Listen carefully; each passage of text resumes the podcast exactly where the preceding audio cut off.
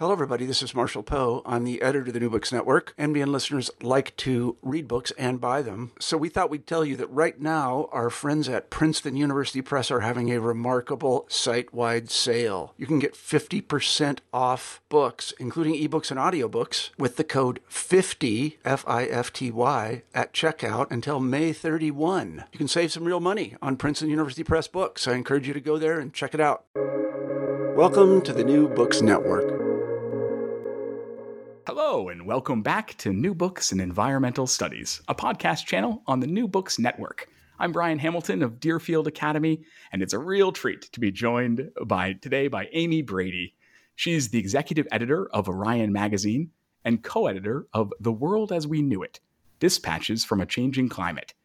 She's here now to talk about her brand new book. It's called Ice From Mixed Drinks to Skating Rinks A Cool History of a Hot Commodity. It comes out today from G.P. Putnam Sons. Dr. Brady, welcome to the show. Oh, thanks for having me, Brian. This is such a delightful book. It is, in turns, funny and also very fascinating. And it's the kind of book that you could easily kind of get through and devour in an afternoon at the beach. But it's also a book I was thinking that you could really just take months to savor um, if, especially if you let yourself go down every Wikipedia rabbit hole that is present on every single page of this book. And so I had two different ways of, of reading it myself, um, but it's just really, really marvelous. And, and congratulations on it. Well, thank you so much. Your kind words mean a lot. I hope we can start with the, the, big picture here. You know, it seems like after you researched both the past and the present place that ice has occupied in U.S. culture, you've kind of come away with this characterization that Americans' relationship with ice is, in your words, an obsession. So, what led you to come to see it that way? Well, I had a hunch it was an obsession before I started writing the book. because every time uh, I have had the fortune of traveling abroad, um, and uh, I have asked for a, a, glass of water with ice in it, uh, the response is always a look like there's something growing out of my head. um, and so you know the the last time that that happened was a few years ago. And uh, when i got back to the united states i just started to think well why why am i the weirdo? Why am i the the odd person out uh, kind of on the global stage here? And so i started looking for an answer to the question of why do i like ice so much? And it was really hard to find an answer to that question.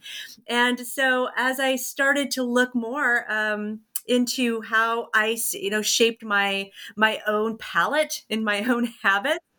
Um, this larger vision or history of ice started to make itself uh, apparent, and it became clear that I am not the only American who is quote unquote obsessed with ice. Um, there are a lot of us out there. the book goes in so many different directions and it covers so much ground or you know whatever insert your own ice pun here um, but one of the things that comes back to a lot is is social class. And at one point, you write that that those with gold had access to cold. What are some of the places in history where we most clearly see this interplay of ice and economic status? Economic status is clear from the from an ice perspective from the very beginning of ice's history. Um, it was a wealthy bostonian madman uh, who d- decided to launch the american ice trade. His name was frederick tudor. He came from one of massachusetts wealthiest families.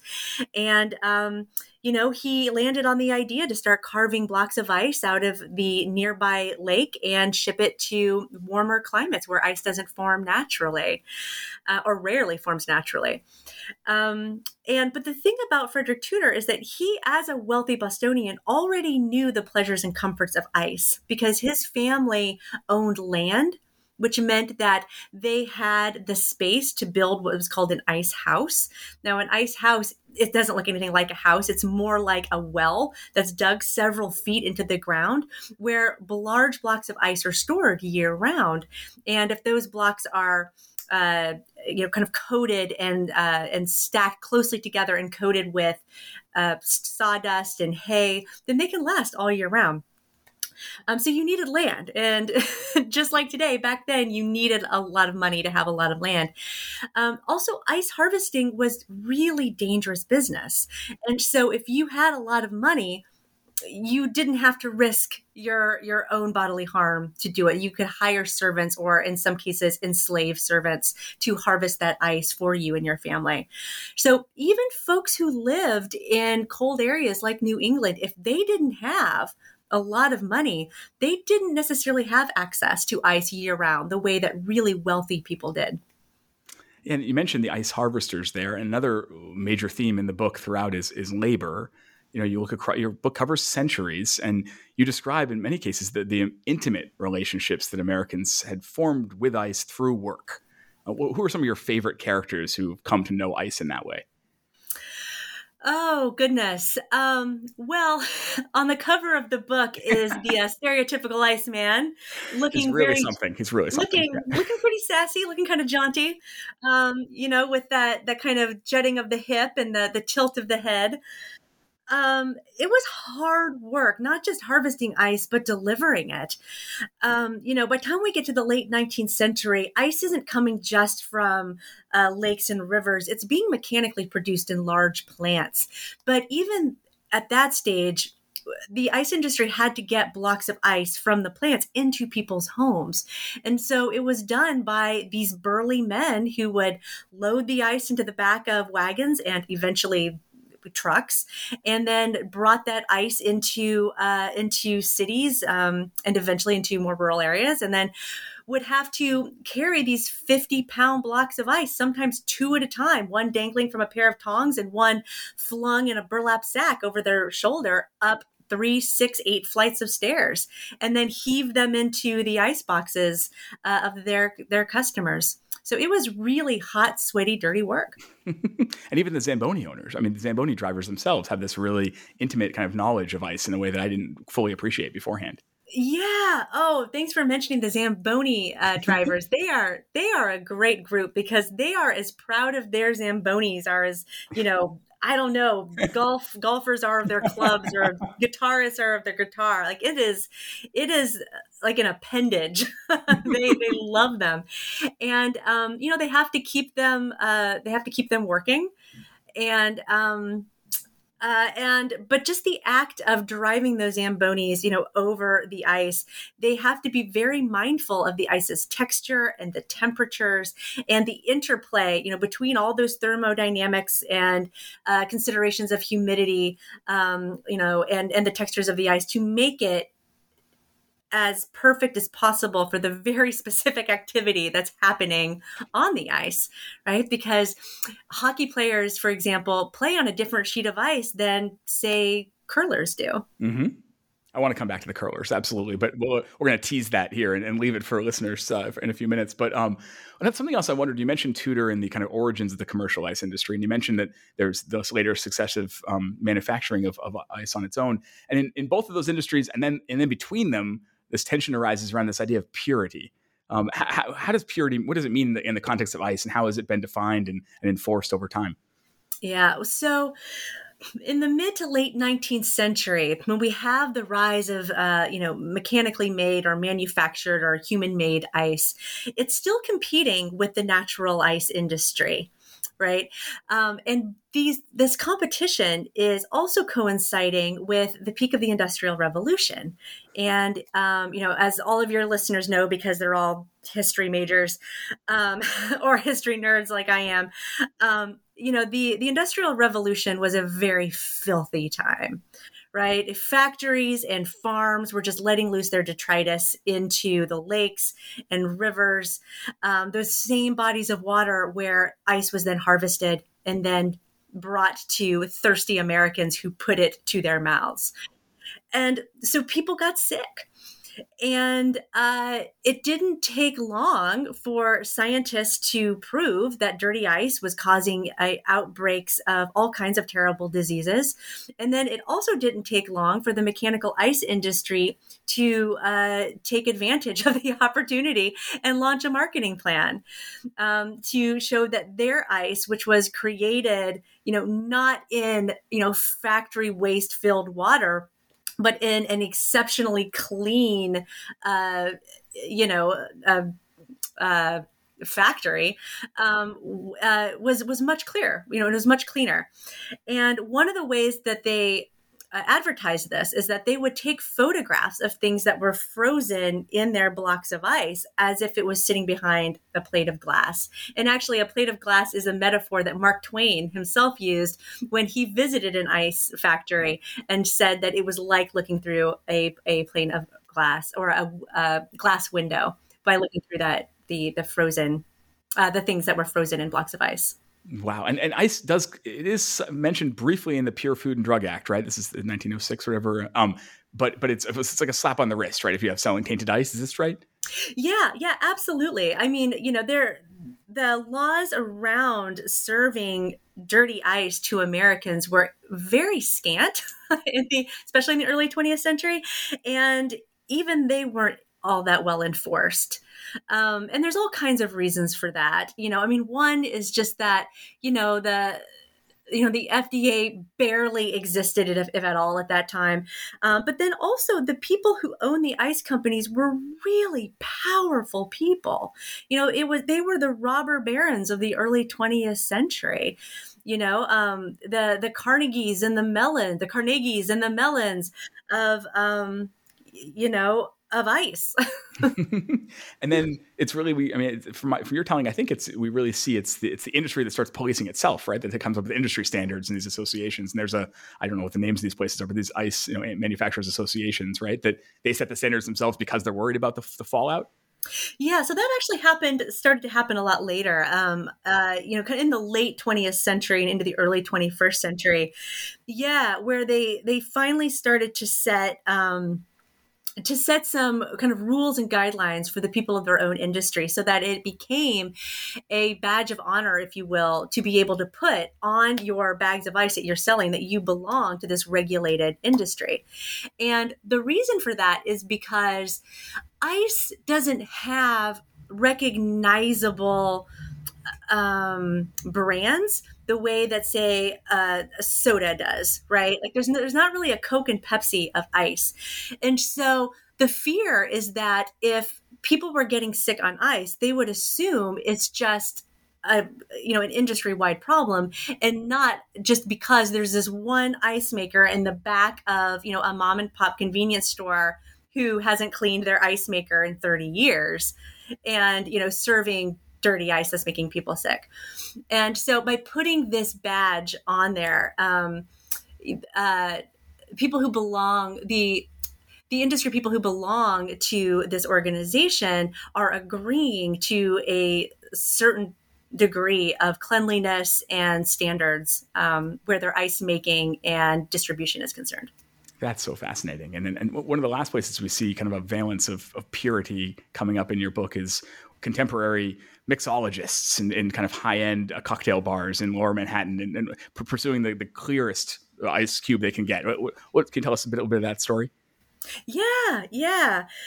So, uh, as somebody who can really enjoy a nice cocktail, I could say even before researching this book that good ice makes all the difference in a cocktail if it's clear ice, it's just the cocktail looks better and it tastes better. And much to my uh, delight, and it was also kind of an ego stroke reading this book, um, some very fancy and important mixologists confirmed that decision. Um, and so, uh, yeah and so what uh, has really been the case for you know the last 15 or 20 years or so is that you know bartenders at you know higher end establishments are seeking the clearest ice possible to put in their drinks uh, and often to make their drinks with. And um, they get their hands on this ice in in all different kinds of ways. Um, you know some of them have uh, ice delivered you know, every morning, um, which is kind of a throwback in some ways, right? I mean, there's still icemen who deliver deliver ice, um, and some places uh, also have what's called a Clinebell machine which is an a machine, an ice making machine that produces perfectly clear and very large blocks of ice that the mixologists or the bartenders then carve themselves into whatever shape is desired for the drinks that they're serving. That's great. There, there are so many parts of this book that made me like yell in the next room to my partner or text my friends. and did you know? Did you know this? Did you know this? And there's so many origin stories that you just never would have. Under, Holiday Inn, come, you know, all these things. I think my favorite one is is the is the 7-Eleven origin story. Mm. We, without spoiling the whole book, could we could we share that with listeners? If, you, yeah, if you're willing to give yeah. it away, thanks. Yeah, absolutely. So mechanically mechanically made ice um, cropped up in the southern United States, and there's a whole there's a, all kinds of reasons for that that go beyond just geography and climate. Um, but ultimately, one of the companies that started creating mechanically made ice was called the Southland Ice Company, and um, you know they sold ice to customers, uh, you know, day in and and you know day out um, you know, uh, to people who were, you know, either coming directly to them for ice, um, but often, often when uh, people who would stop to get ice would be coming from like a grocery store or something. You know, I, ice back then was just kind of like stopping to get gas, right? You just always needed to replenish it.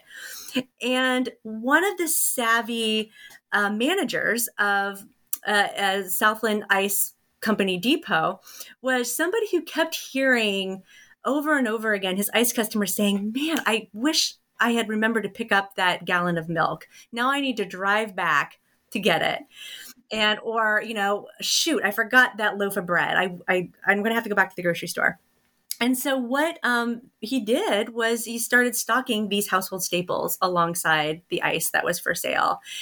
And customers loved it. They, it suddenly became this one-stop shop for just kind of a, a weekly refresh of their kitchen and um, other uh, other Southland Ice Company um, you know, uh, depots started to repeat that that same model, and it became quite popular. And you know, other the grocery stores hated it because suddenly they were they were starting to eat into their business, and um, and they made a big stink about it. But the Southland Ice Company knew a great business opportunity when they saw it, so they kept at it. Well, um, eventually they they became so popular that um, they had to extend their hours, and they extended their hours to 7 Eleven uh, in, in the morning, 11 o'clock at night, and um, eventually rebranded to to become uh, the 7-Eleven stores. And so the Southland Ice Company actually was the model for the first convenience store as we know it now.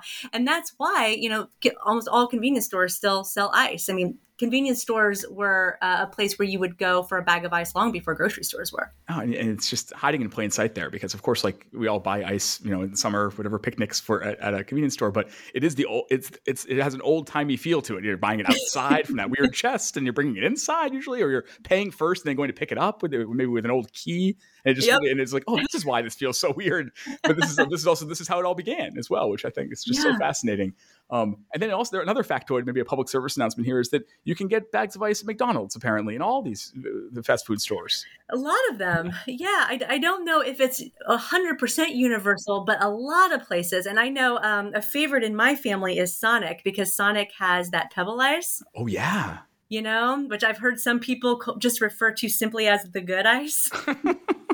yeah. And you can, yeah, you can go and get a bag of it for like two dollars or something. It's great. And this is all still holding on to that culture of, of picking up your ice as you go. Yeah. yeah. Wow. Yeah, amazing. Absolutely. Love it. Um, so the first half of the book is, is, deals with kind of the rise of commercial ice and, and how people are have consumed it in different forms, um, past and, and present. And then you pivot quite hard into looking at, at ice based sports and then other uses of ice that are not going um, down our throats. And so, um, can you talk a bit about maybe about process about how, how soon did you know how many places this book would go? Like, did you have the architecture pretty early on or, or not?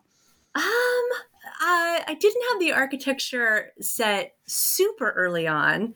Um, I, I think I knew early on what what the highlights were going to be. Like, what were the most interesting parts of the history of ice that I wanted to make sure got told, and then I worked backwards from there to figure out, you know, what is the best way to tell the story so that we end up at the point that I really want readers, you know, to to take in.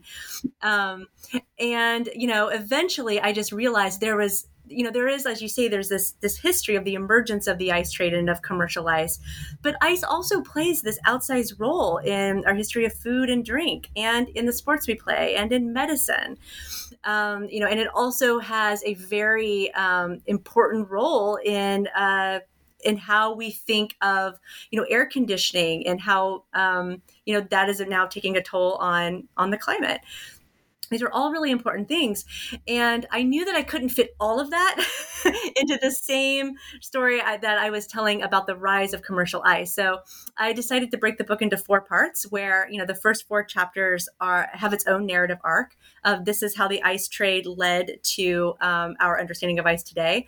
And then the three other parts are about how ice plays this outsized role in these very important aspects of our everyday existence yeah, great. It's really great. And then and, and the ice sports chapters are all fascinating in and of themselves. And there's the, the backstory of the, the, origin of Madison Square Garden began as, as an ice arena and all these all these things I didn't understand.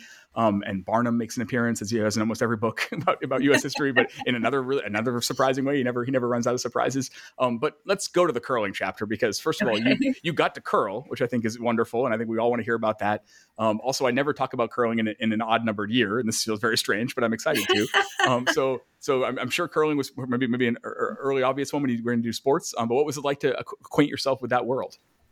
Well, curling is so much harder than it looks. oh, nobody wants to hear that. I mean, you know, I, like everybody else uh, that I know anyway, I get really excited about the curling uh, sports in the Olympics. Um, like the women curlers, you know, of the most this most recent Winter Olympics was just they were amazing, and um, and I loved watching them. And this is very egotistical in retrospect. As I was watching them play, I was like, you know, compared to some sports in the Olympics, I think I could do that. it's, the, it's the last the last vestige of our Olympic dreams. We put all on on curling, right? We could get there, maybe. You know, like, yeah. Maybe that one's still within my yeah. reach. and then I went to my local curling club where they they put me in the shoes that you wear for curling. They they gave me um, you know all the equipment. And uh, they were you know they were just like you know just just send the stone down the sheet. Just doing that took me 30 minutes before i could do it without you know losing my balance and falling flat on my face. Um, you know i mean i'm sure there are people who who can catch on quicker than i am but i'm not i'm not the least athletic person in the world. But even that it took me a solid 30 minutes to be able to get it right just once. And even then you know the stone didn't get anywhere near near the house which is the target at the end of the sheet that you're aiming for um, so it's it's actually it's a very difficult sport to play, and I have renewed respect for all of the Olympic athletes uh, and non-Olympic athletes that play it. Wonderful, and you go deep into the physics of curling, and you know, I, I is, is it is it that we don't know what I love I love the persistent kind of banal, banal persist, persistent mysteries of science today. Like I think we don't know why hiccups happen or something that, that kind of thing. You know, well, we also don't know why curling stones curl, right? I mean, or, or there's there's quite voracious debate about this. Is this right? There's a lot of debate uh, why curling stones curl the way that they do. They there's nothing else that we know of on Earth that functions quite like a curling stone, right? So when you you know, for example, you know, if I were to take, uh, you know, I'm going to hold up a, a, can in front of the camera here okay, so that you sure. can see it, Brian. You know, for radio. Yep. right. I'll describe it. I'll describe it for the listeners here. You know, when you send when you send a um, you know, like a can, for example, kind of down a slick space, and you give it a spin, right? It actually the arc of its trajectory goes in the opposite direction in which you attempt to spin it. And that's the way most things function on Earth. But with a curling stone, when you send it down the sheet, um, the proper technique is to give it kind of a slight, a very slight curl. Um, when you when you give it that twist, it actually takes a uh, the curve in its trajectory follows the direction in which you spun it, and nobody quite knows why you know there's been there's been some thought that you know there's something about the way that the friction is operating in the front of the stone. There's something there's other thought about the um, the ice itself. Since curling ice is uh, something called pebbled it's not a perfectly smooth sheet. It's actually intentionally made a little rough.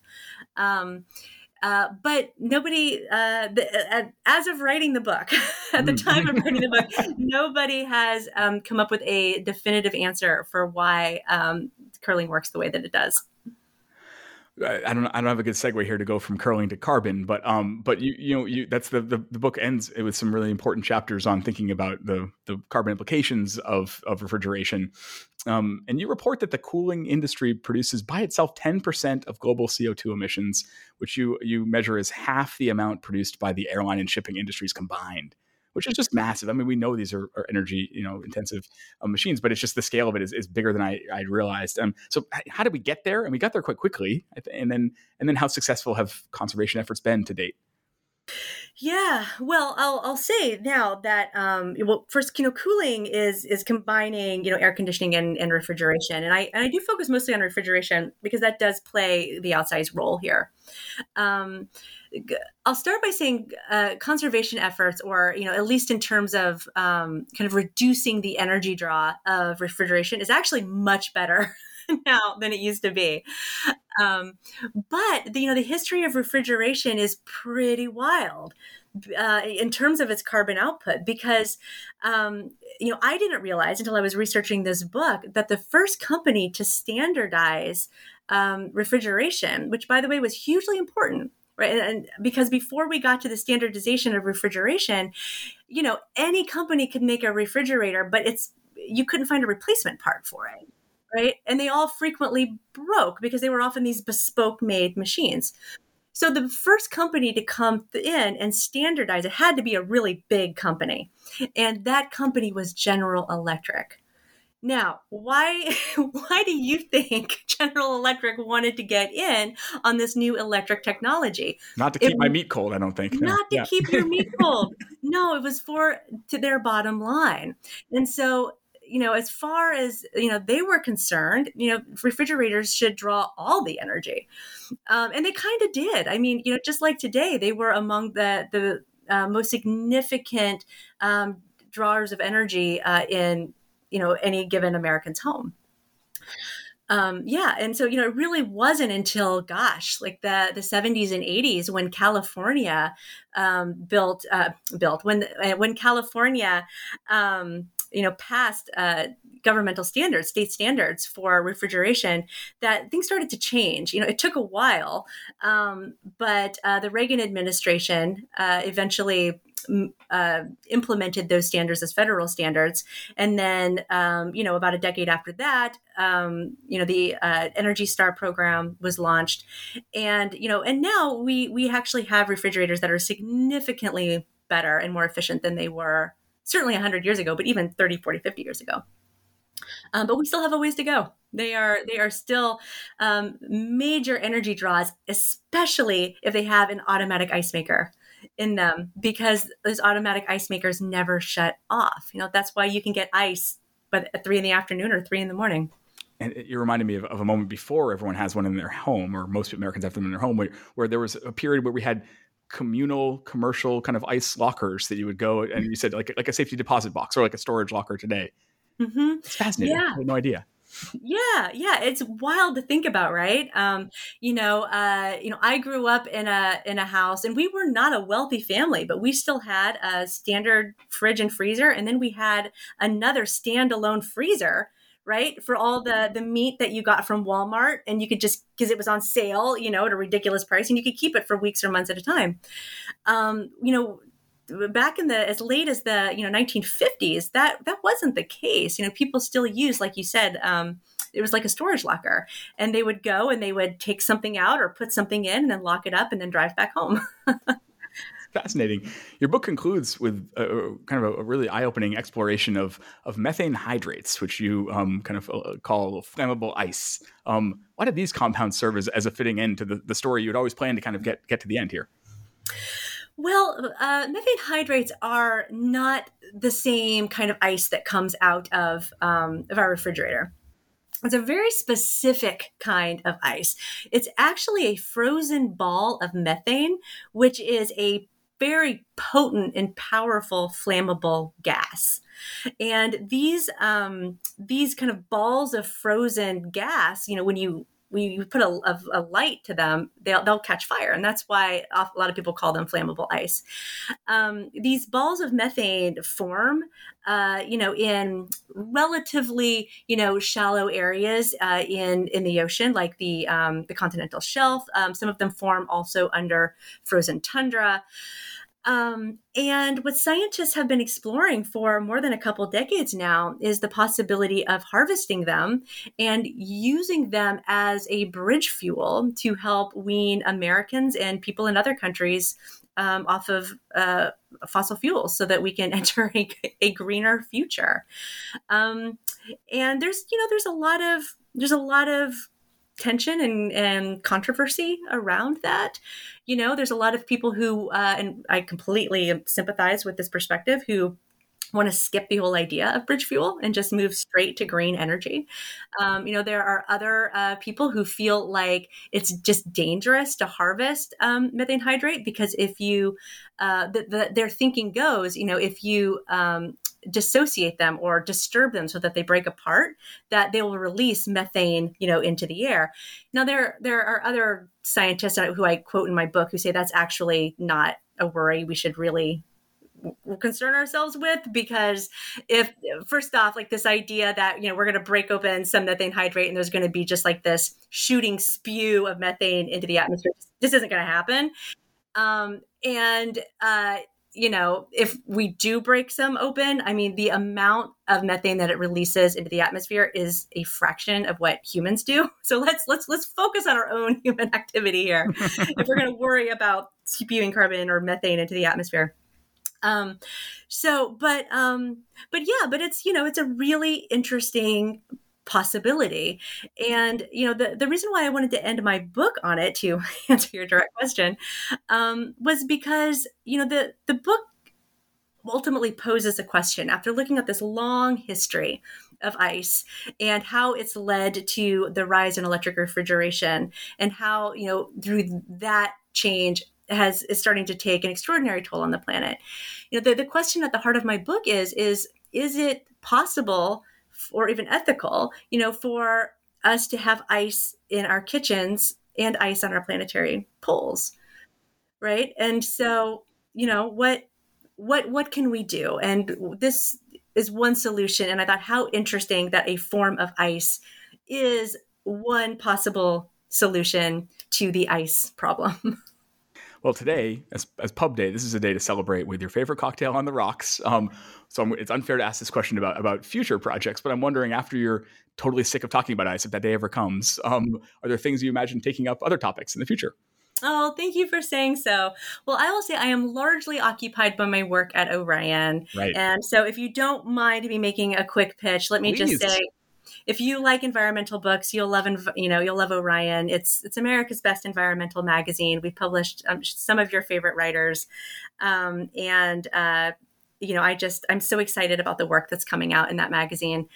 Um, but for me personally, you know, I'm I'm actually right now at work on an essay about maps. um, you know, I'm fascinated by how um, you know maps uh, in one way kind of demonstrate man's dominion over the land, um, but uh, in some cases uh, actually are obscuring the damage that we've done to it. And. I'm just kind of leaning into that that contradiction a little bit to see what I can learn.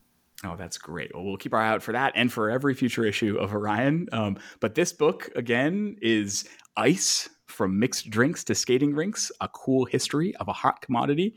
It comes out today from GP Putnam Sons. Its author is, and my guest has been Dr. Amy Brady. Amy, thank you so much for your time today and for this book. Thanks for having me. This is fun.